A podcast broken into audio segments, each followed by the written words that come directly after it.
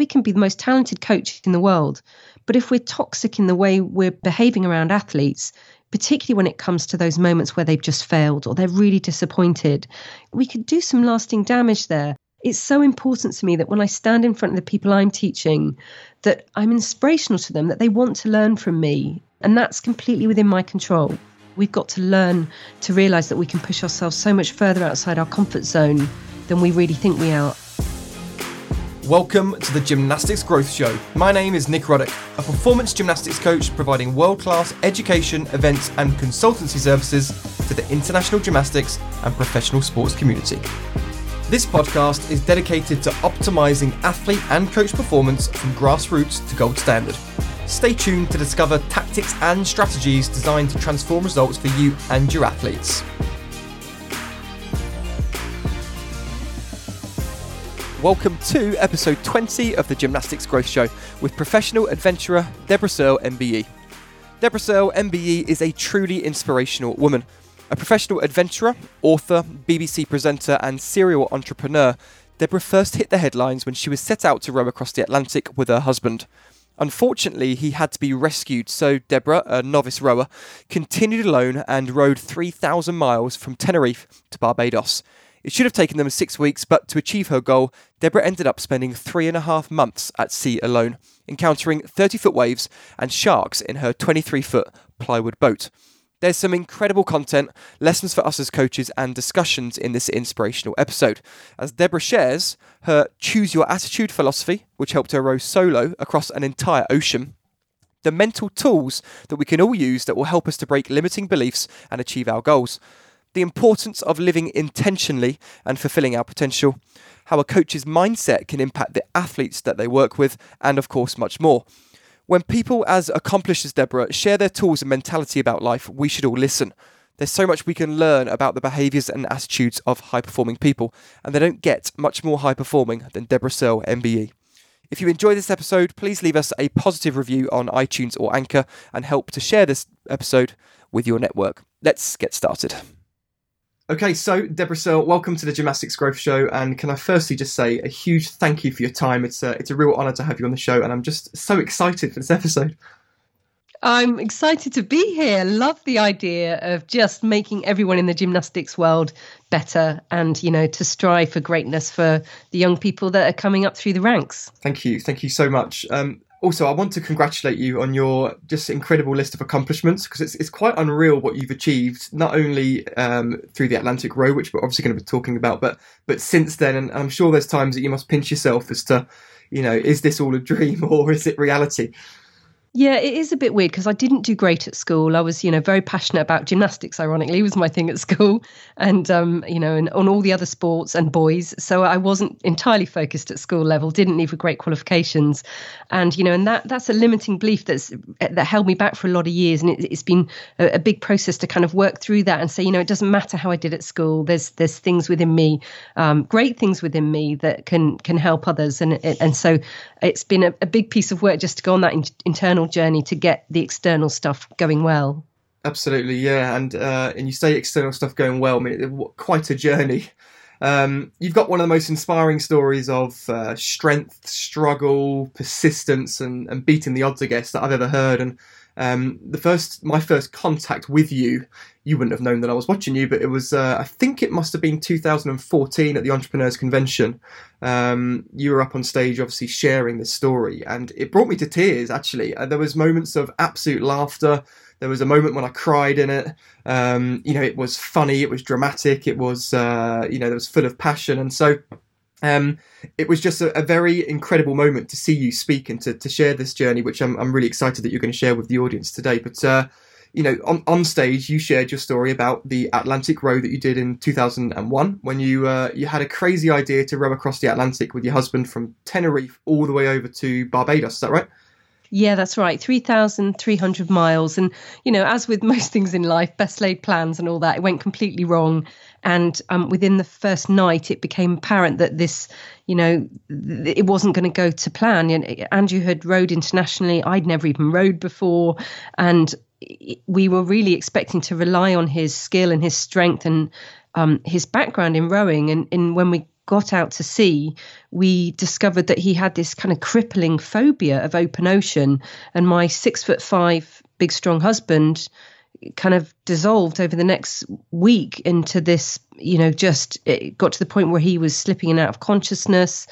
And it, and I then was left with this massive decision about whether I carried on alone and tried to finish it for both of us, not knowing how long that would take, not having a rescue boat alongside me, and I'd be completely alone, or getting off onto a rescue boat when they came to collect Andrew.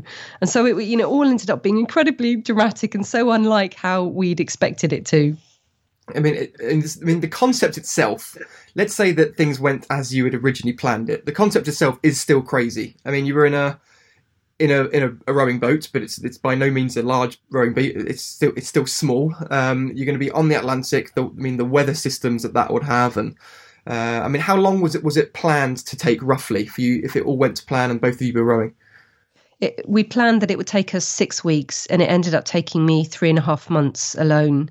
Uh, Andrew got rescued um, at the start at the, in week two, and then I had another further three months alone out there, and it and it's really hard to even describe to people what that's like because it's you know particularly if you think about at night time, you're in a boat that's made of six millimeter thick plywood, so it's not a, a big thick boat, um, and it's mostly open to the elements with one tiny little coffin shaped cabin at one end that you can it's like a pod you can slide in if it's really stormy and shut the watertight hatch down and so at night time, you've got these waves breaking over the boat on top of you in the pitch black. You can't even see the waves coming. You're kind of, you know, you're listening to this, the noise of the waves coming, and then it smashes over the top of you. And, and, um, you know, and, and it's constantly difficult to block out this thought of the, that there are sharks in the water.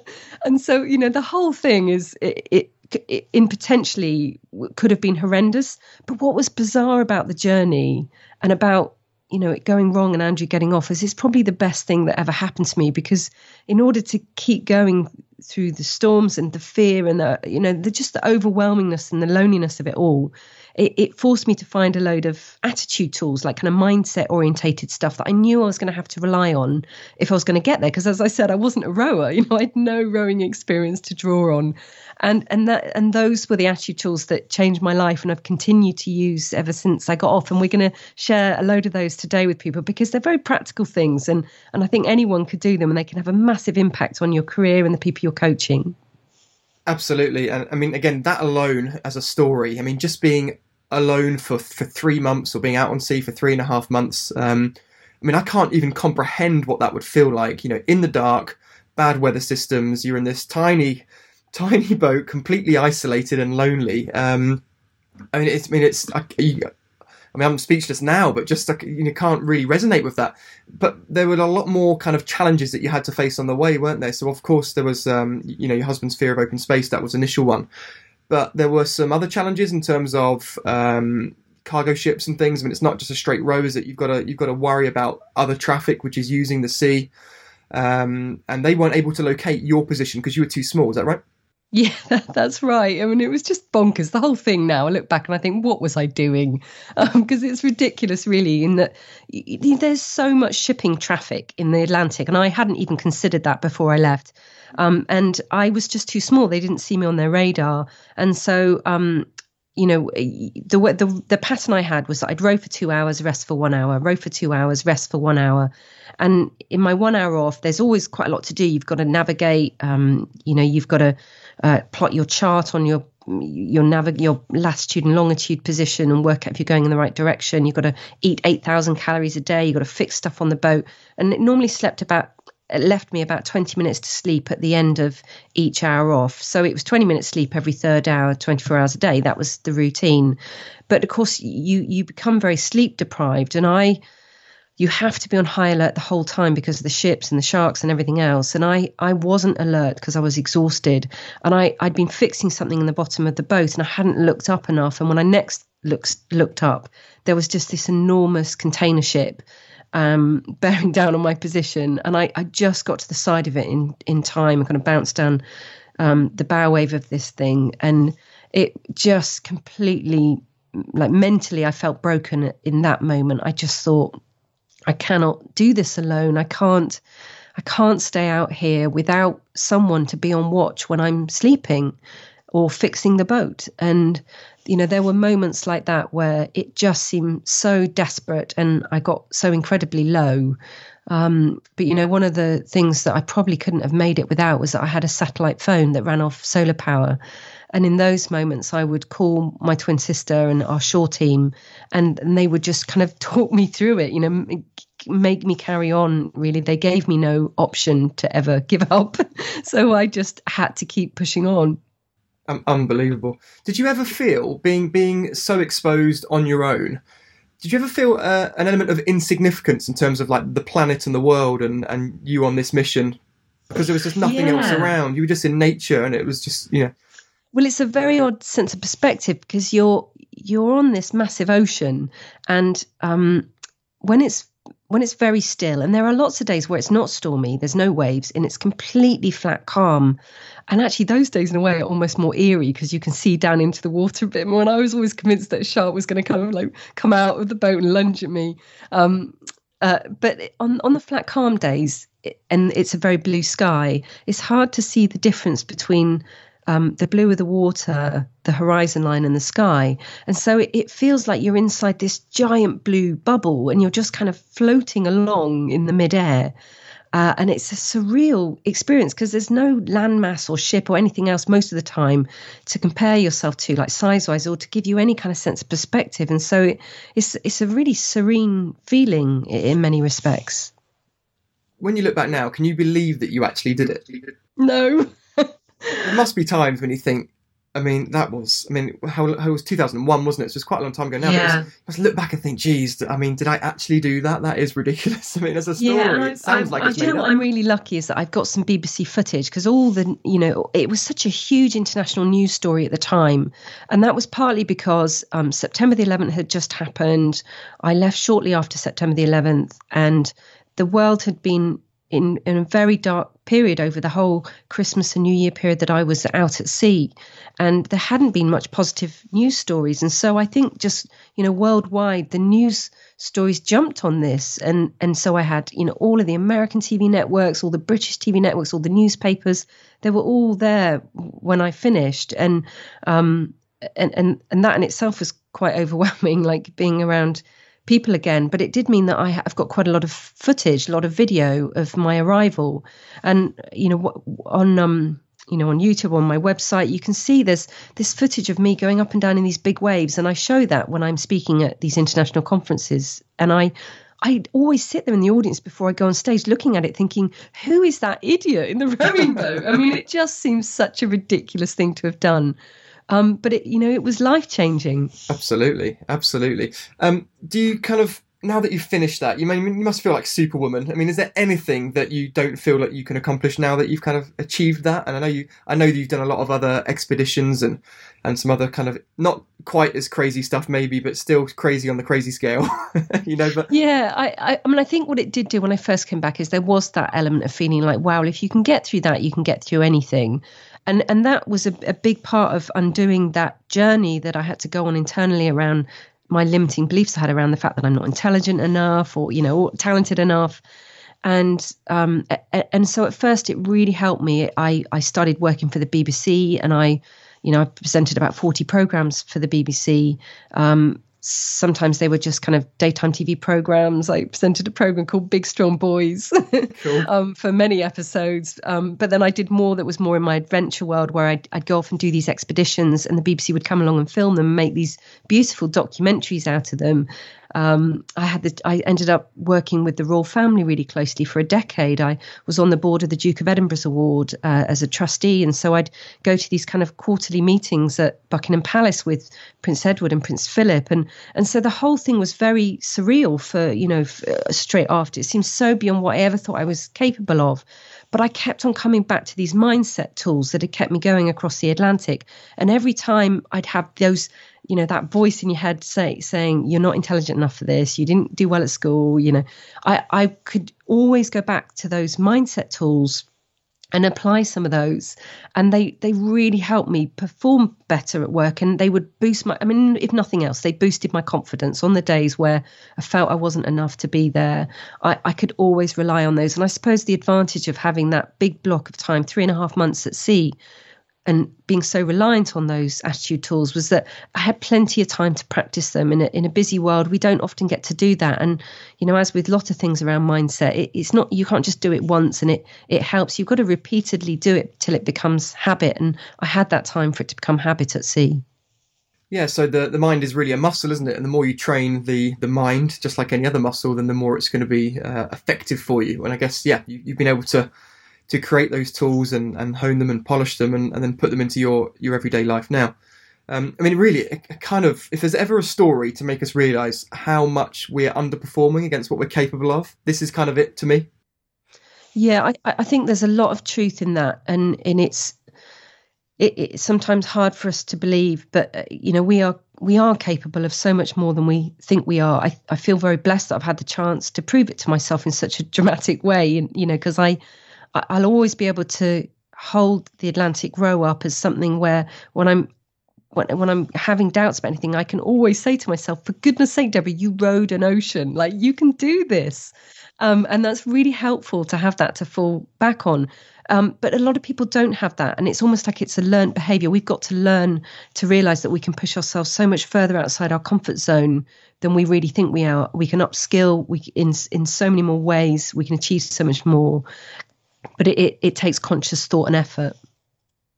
Yeah, so I mean, uh, uh, thankfully you said that about conscious thought and, and, consciousness, like understanding ourselves. I mean, linking this to the audience of gymnastics and coaches, um, I often share there's kind of four areas that I think coaches should be really good at. That's knowing the athlete, knowing the sport, knowing how to teach, because that's very different than just knowing the sport, but also knowing yourself.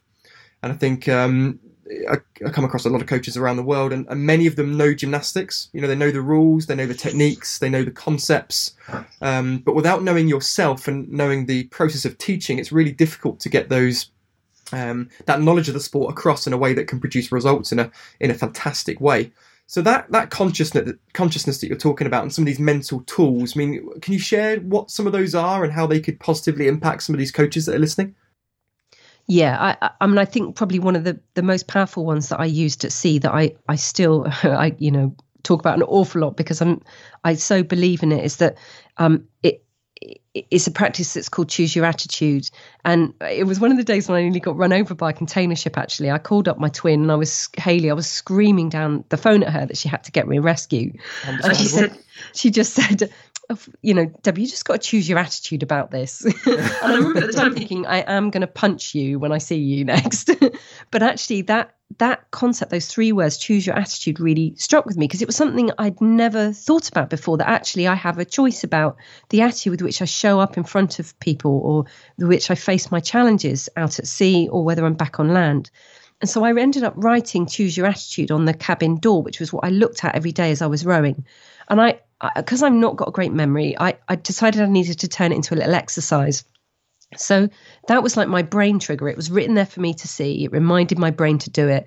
And then I'd sit by the side of that cabin hatch door at breakfast time and I would say out loud, right, come on, Debra, choose your attitude. Which one is it going to be today? And I'd make myself pick one. Of course, and it had to be a positive one because negative ones were banned from the boat. And it was like, you know, enthusiasm or optimism or, you know, some something that where I could then list the benefits of what would come if you stuck to being enthusiastic for the day. That was part two of the exercise list the benefits. So I'd think, well, if I was being enthusiastic, I suppose I might pull harder, then I'll do more miles today than I've done on any other day. Um, or, um, you know, if I'm being enthusiastic when I speak to the shore team back home, they'll be encouraged that I'm doing well. Um, you know, so and I'd go on down the list, and by the time I got to the end of the list of benefits, I'd feel really enthusiastic about what the day might bring. But I suppose more importantly, now what I understand about neuroscience is that we're training our brain to look for ways to make those opportunities or those benefits I've listed a reality. And so when I came back to England, I put some new triggers in place. I've got one if I'm driving to work, it's when I press the key fob on my car and it goes beep beep. and that's my trigger. And I try and park as far away from the office door as possible, so I've got the walk across the car park to do those, those two steps. What's the attitude for the day? What will be the benefits if you stick to it? And generally, every time by the time I get to the handle, I'm I'm convinced it's worth giving it a go, like trying to stick to that attitude because I want those things to happen. That simple exercise is one I've stuck with because it completely allowed me to see that how I turn up or how your coaches show up in front of their athletes, they have a choice about. And nobody wants to be taught by a grumpy coach. I mean, it's it comes down to something as simple as that that we know that children feed off enthusiasm, but there are days when, you know, I, I, I probably should have explained, I should have said right at the beginning that I used to be a PE teacher. So I used to teach gymnastics. And so when I put myself back in that mindset, I know that my children, when I taught them, they, they were enthused when I was enthusiastic.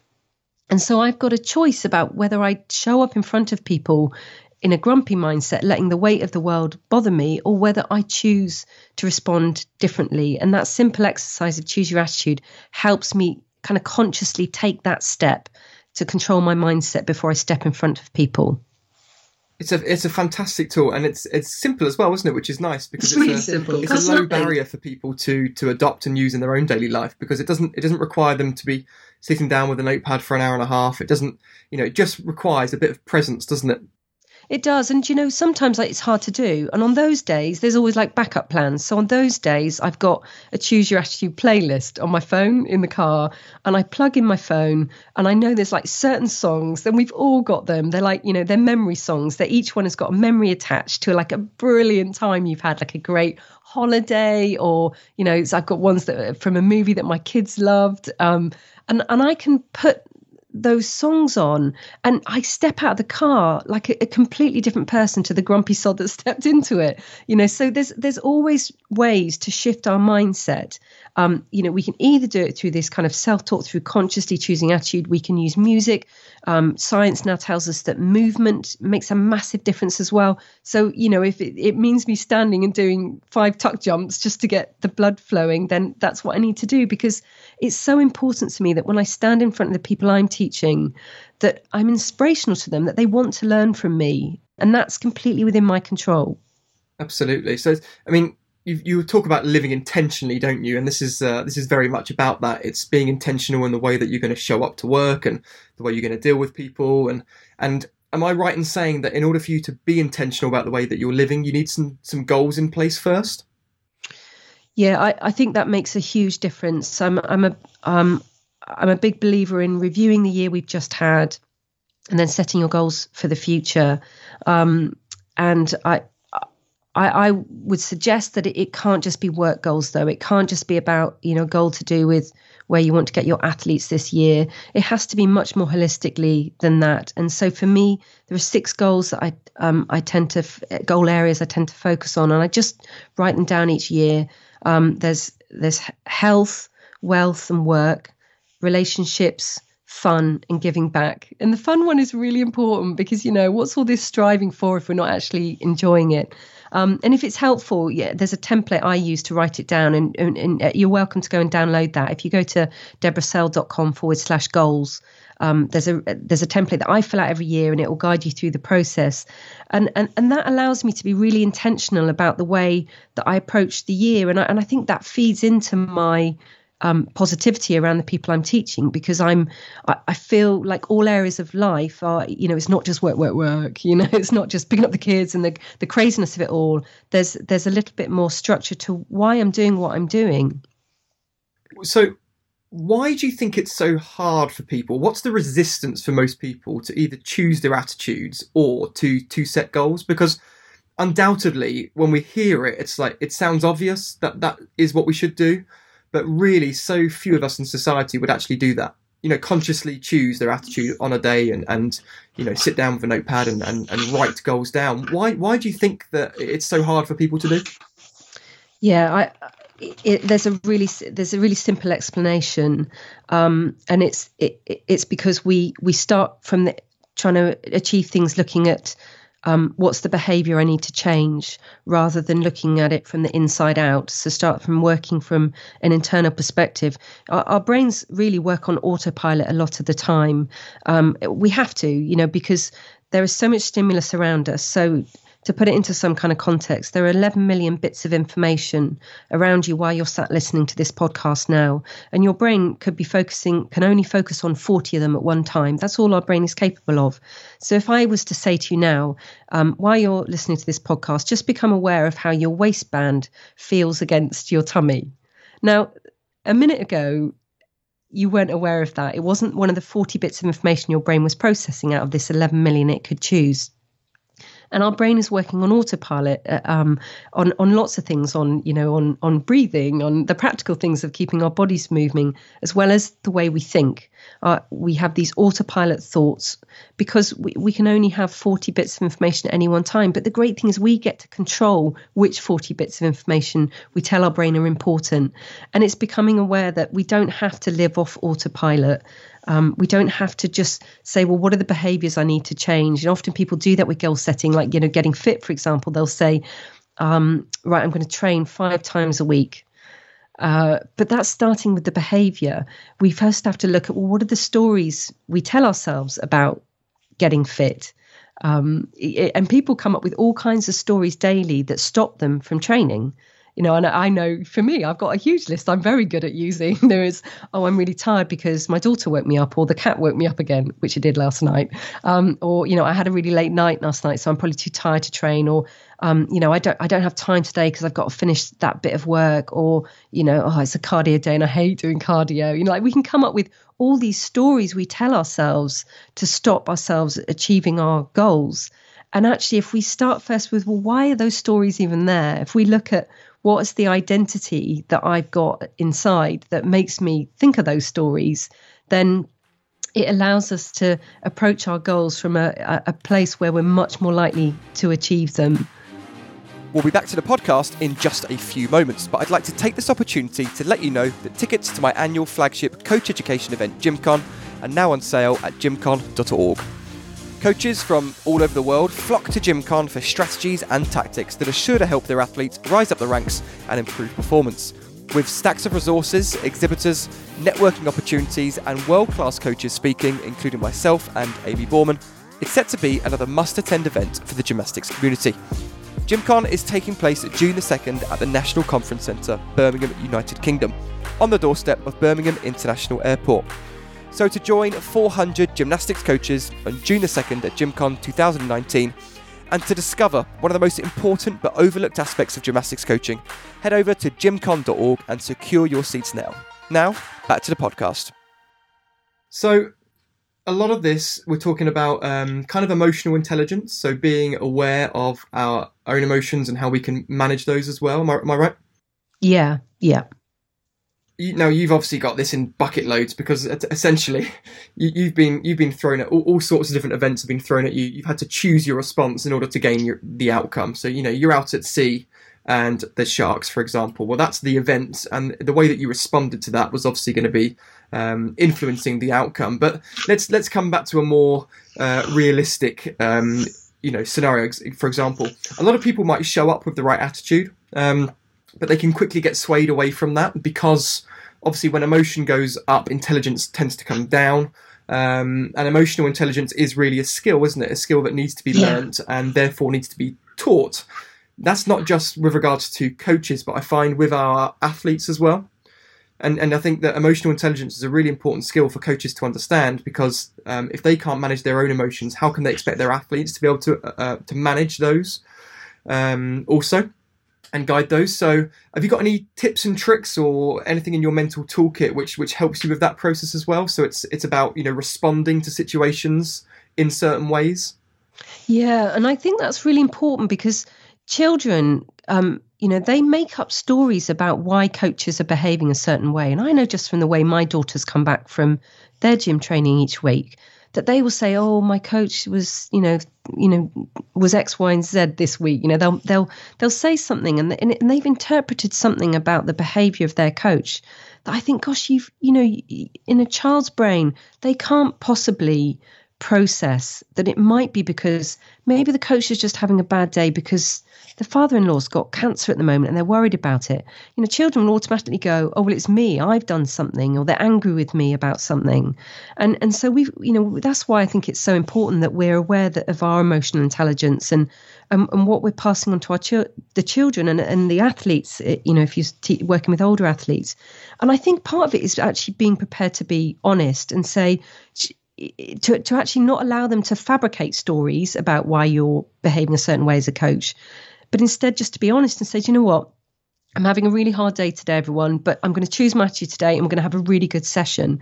And even just being prepared to be a bit vulnerable sometimes and be honest uh, is so powerful. There's a there's a fantastic TED talk by um, someone called Brené Brown, and it's called The Power of Vulnerability. And I think that you know that not always trying to be right in front of people. They've proven now is so key just to be prepared to be a bit more vulnerable and not allow um, our athletes just to come up with other stories, you know, about why you might be in a, a bad mood is probably one of the first things I would say uh, that can really help. But there's lots of others. Um, shall I keep going? If you wouldn't mind, yeah, that'd be great. Um, so I, I think it's a, about controlling the controllables. That's a really key one for me. So um, if you if you look at all the things you've got to do, quite often we feel really overwhelmed because we've we've got just got loads on. And if you if you write down a list, like you almost just like you know throw up on the page, like write it all down, all the things that are, are worrying you or that you've got to do. If you then go down that list and go, okay, right next to the, the list, what are the things I can control and what are the things I can't control? And as you look at the list, if you do it in different colours, like you know, red and blue, you you can immediately see, well, look, there's quite a lot of things there that I can't control, and yet I'm I'm spending all this time and effort worrying about it, and it's impacting my mood, and then that's impacting the athletes. But actually, what's the point in worrying about it? Because I can't do anything about it anyway. And so, if we get really crystal clear about what are the things we can control, and we just put our time and energy into those things, then that can have a big impact on you know our emotional intelligence and the way we show up in front of people. Um, the other thing I would say is is using um, what I call is my how bad is it scale, and I would often use this one at sea because like there were times when I had two hurricanes while I was out there, and the waves were so big. It's like seeing an apartment block racing towards you. And on those days, I'd be really um, fearful about how I was going to survive. And, and I'd have to ask myself this question well, how bad is it really, Debra? And I put myself on this one to 10 scale that I'd come up with. and one, you know, 10 was um, you're being eaten by a shark because that was about as bad as I could imagine it getting. And one was, you know, you've made it to the finish line in Barbados. Hooray. And if I put myself on my worst days at sea when I felt like all hope was lost or I was really stressed about everything, I realized that I often only ever got to about a seven or eight there was always this little bit more mental and physical hardship that I could cope with. And so when I got back to England, I carried on using that how bad is it scale. And I wrote a new one, you know, and 10 was, you know, the business has gone bankrupt or, you know, I've lost my house. And and even on my worst days, when I'm really feeling the pressure of all that needs to be done, I, you know, I'm uh, probably on land, I'm only ever at about four or five but we lose this sense of perspective in our busy lives with, with, with what the real stresses are. And when we let them completely consume us that's when our performance as a coach goes down. And so these are you know these are tiny little techniques. They take minutes to do. They're in your head. You can i can sit on the loo sometimes before a meeting doing them or you know sit in the car before i go into an office and do it. They they, they take moments to do but can massively impact our performance Absolutely. And you're right, perspective at the end of the day for, for the audience that are listening, it's just gymnastics. Exactly. and it comes back to one of the, the six things that you uh, that you measure your kind of goals on, one of them being fun. And it, has got to be fun for us. It's got to be fun for the kids. And uh, now personally, if there was a uh, a wave coming towards me the size of an apartment block, I would probably put that on an 11 on your 1 to 10 scale. But you're obviously a lot tougher than me, um, therefore it's a little bit lower down the scale. But no, no, really, really useful tools. Um, just finally, you, not not quite finally, but you mentioned about limiting beliefs earlier, and I think this for me is so so important. I talk about um, the six Ds, and there's kind of three um, qualities that we need, and there's three things we need to battle. So the three qualities we need uh, as high performing people would be discipline, devotion, and desire. And we need Yeah. to battle doubt, discouragement, and disappointment because undoubtedly we're gonna we're gonna face those. And I think limiting beliefs and self doubt, are obviously, you know, like you said, the stories that we're telling ourselves, which are normally completely made up. Um, they might be stories that we've been playing for years and years, you know, even since we were children, maybe since we were coached ourselves and we were told that we weren't good enough to do something or, um, you know, we're lazy and just those kind of messages which we play over and over in our head and become kind of concrete within our subconscious. Oh, yeah. And they're so debilitating.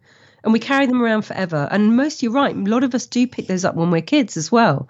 Now, I, I picked one up about my lack of intelligence because my English teacher said to me, Your life will ever amount to nothing and you'll never pass your GCSE English. And she said that to me in front of my whole class. She made me stand up and she said that to me. And I have carried that with me. I'm 43 now. Like it's still something that I have to deal with. And we have this great power as educators in gymnastics to destroy someone's life or to make their life. We all remember our best teacher at school, that person that impacted our life more than anyone else.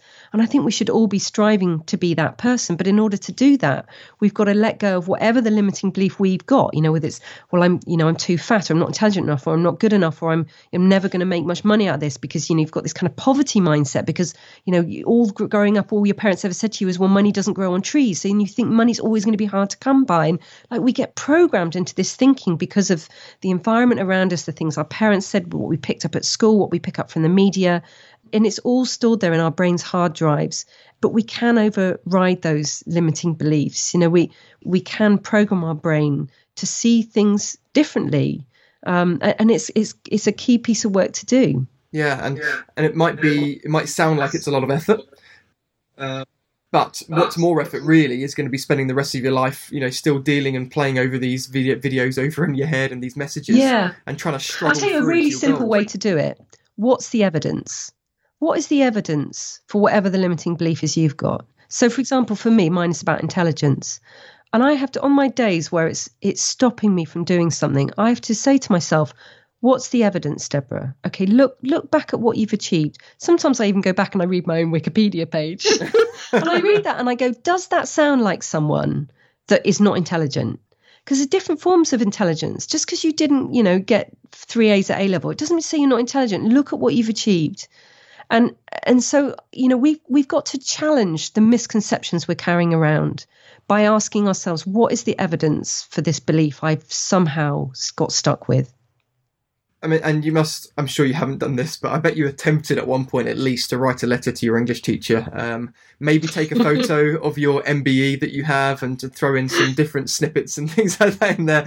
I'm sure you're not the sort to do that, Debra, but uh, it must have been I tempting did at think about times. when I got my first book through the post from the publisher. You know, the fact that I had a book published was just so exciting because I, I honestly, I wanted to put a little note in the front saying, "Dear, no, whatever name was, put this in your pipe and smoke it." Oh. I'm sure. Good stuff. Okay, so um, you've mentioned that you're a mother of how many children? two two girls, eight and ten, gymnastics crazy. Yeah, that's fantastic. It's so cool. Um, what what are the important lessons that you feel that your children or, or other children need to learn now when they're young um, to build these mental tools themselves? Because obviously we know that um, children, as we've mentioned, are extremely influenceable. Uh, we know that their values are um, created most often not before the age of eight years old, um, or the way that they, they will end up seeing the world is as a result of the experiences that they've had between the age of, of zero and seven. Um, are there any really important lessons that you are proactively teaching your own children, or that we think that we as gymnastics coaches should be teaching our kids? I think it's definitely worth building their resilience. I worry greatly that it's something they don't get through their education system.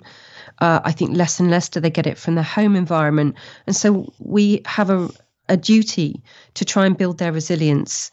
And, and resilience is, is just their ability to bounce back from hardship or failure. I had um, a situation with my youngest when she was probably about six and she really wanted to go to her first competition and the coaches weren't sure about putting her in because no one else in her age category and and uh, and I said to them, you know, even if she fails or doesn't even make it through all any of her routines and comes last, it's important to me she goes and does that because that's the best way we can build resilience in our children is actually to let them try and fail. And of course, we all want them to get the medal every time.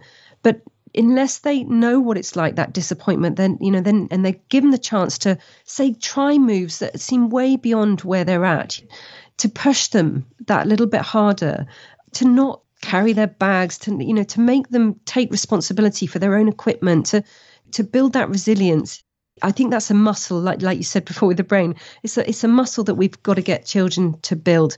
The other thing I think is really important with young people is is just is just to start to introduce this idea of the power of their mind, and we can do that really simply um, by explaining visualization in a much simpler form. You know, we all know at top level athletes, visualization is a key part of winning gold medals. But even at down at, at you know at, at really young ages, we can start to introduce visualization.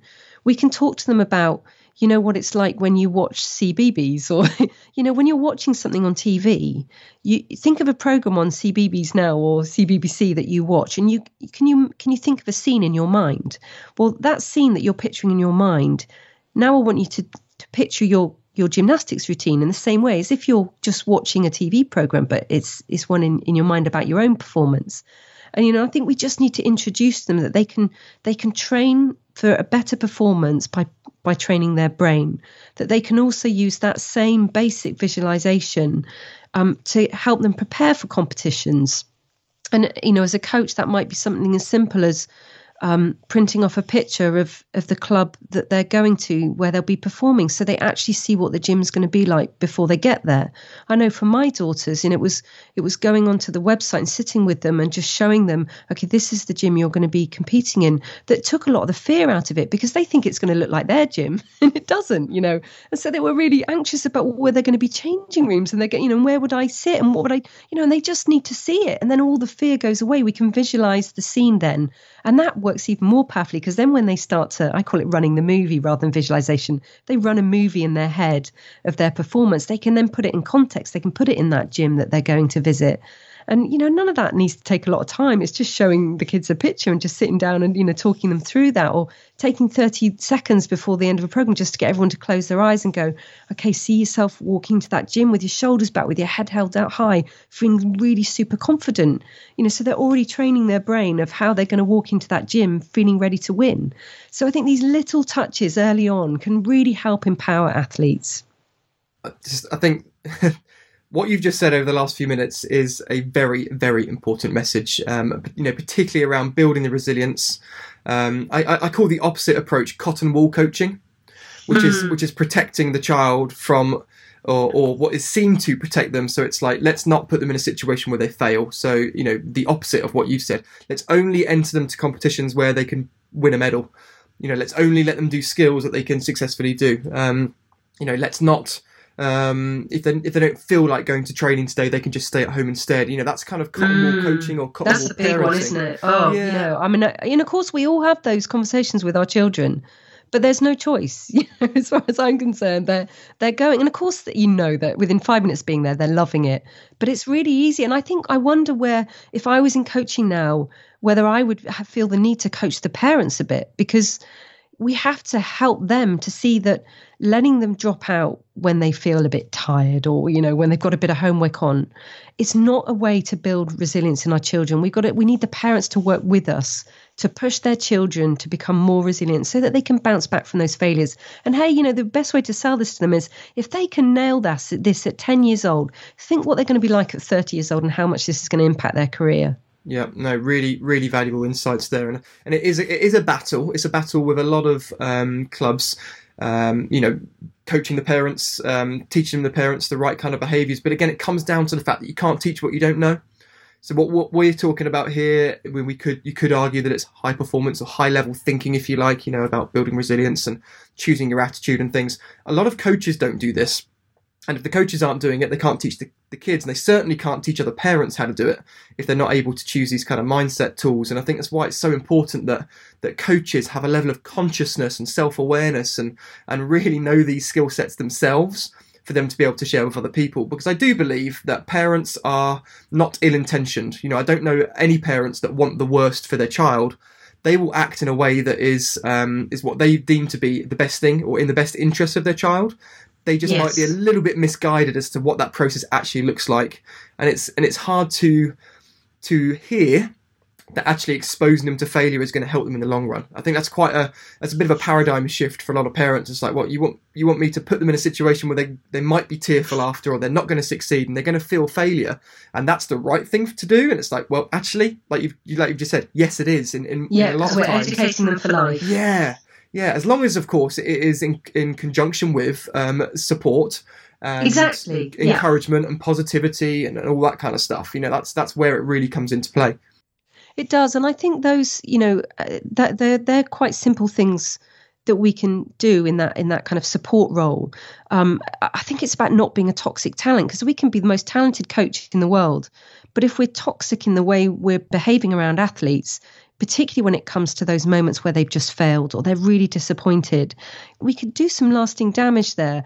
And and so you know it, it's being that self awareness. Of it's being really aware of what your face is doing. And you know neuroscience has told us now that smiling is one of the simplest things that we can do to have a big impact on others because our brains are trained wired to smile back. You know to kind of feel something positive back. So we can smile. We can um, uncross our arms and use really open body language when we're around athletes that are really disappointed. Um, we can use free words, like we've got this abundant supply of words that cost nothing, it's free. And if we don't use our free words positively when they're at their lowest ebb, you know, we, we've got that's when we've got to step up those free words. We've got to find more ways to explain it to them that although they didn't win this time, you know, these are all the benefits that you've got from competing today so you know so it's it's not being a toxic talent it's it's using your face your body and your and your your words um, to support them through the hardships Amazing advice. Absolutely amazing. Debra, this has been such an incredible episode, and I'm just so grateful for your time and your inspiration, your expertise on this. It's uh, it's been really enjoyable for me, and I'm sure it's going to be fascinating for the listeners also. Um, where can people find out more about the work that you do? well um debrasearle.com which is d-e-b-r-a-s-e-a-r-l-e because it's a hard one to spell. debrasearle.com um, but if you go to forward slash so debrasearle.com forward slash free there's a number of free resources there. There's an hour long um, online tutorial um, which you may if you watch it you may even want to work through it with your your athletes. And it's all around this mindset and attitude and how we do that on a practical level uh, there's a there's a free download poster as well there on choose your attitude that if you think is appropriate you might even be able to stick up in the gym or just you know use as an aid just to talk through with your athletes about how we have the choice. You know we are completely in control of the attitude that we show up with. Um, so you know feel free to download those. The other thing if, the, if this is something that's kind of t- piqued your interest and you, you'd like to know more about it um, I've decided for the whole of 2019 to do a Choose Your Attitude show every Monday night at about 8:30 on um, Facebook and on Instagram. It it goes out live, um, and and do come and join me for that. Um, I, that if you sign up um, for, on my website, if you've if you've missed an episode, you'll get an email with a link to it the next day as well. So um, I, I'm on all the usual channels. On Instagram, I'm Debra underscore Searle underscore MBE. And on Facebook, I am Debra Searle MBE. All one word is how you find me. Fantastic, and uh, and I joined you actually last Monday for your uh, Facebook Live. I think I saw it on Instagram, and it was really interesting. And I've got it scheduled for tonight, and I'll certainly be uh, making that or showing up regularly because um, you know I'm I'm keen on training my brain, and and there's an enormous amount of value that you're able to provide the community, and, and I can learn from. So uh, yeah, I'll be there. I'll be there tonight as well. So um, look, thank you again for making the time to share your story and basically for the contribution that you're making to, to society. I think it's absolutely phenomenal the impact that you're having, not just um, through your, your books and sharing your story, but through the companies that you're doing and, and empowering people around the world. It's uh, it's very inspirational. Um, so congratulations to you. Thank you for everything that you do, and thank you so much for joining us on the uh, Gymnastics Growth Show. Oh, it's been an absolute pleasure. Thank you, Debra. Thanks for listening to the Gymnastics Growth Show. If you've enjoyed this episode, please head on over to iTunes or your chosen podcast player, subscribe, leave a review, and share the show with your network. See you next time.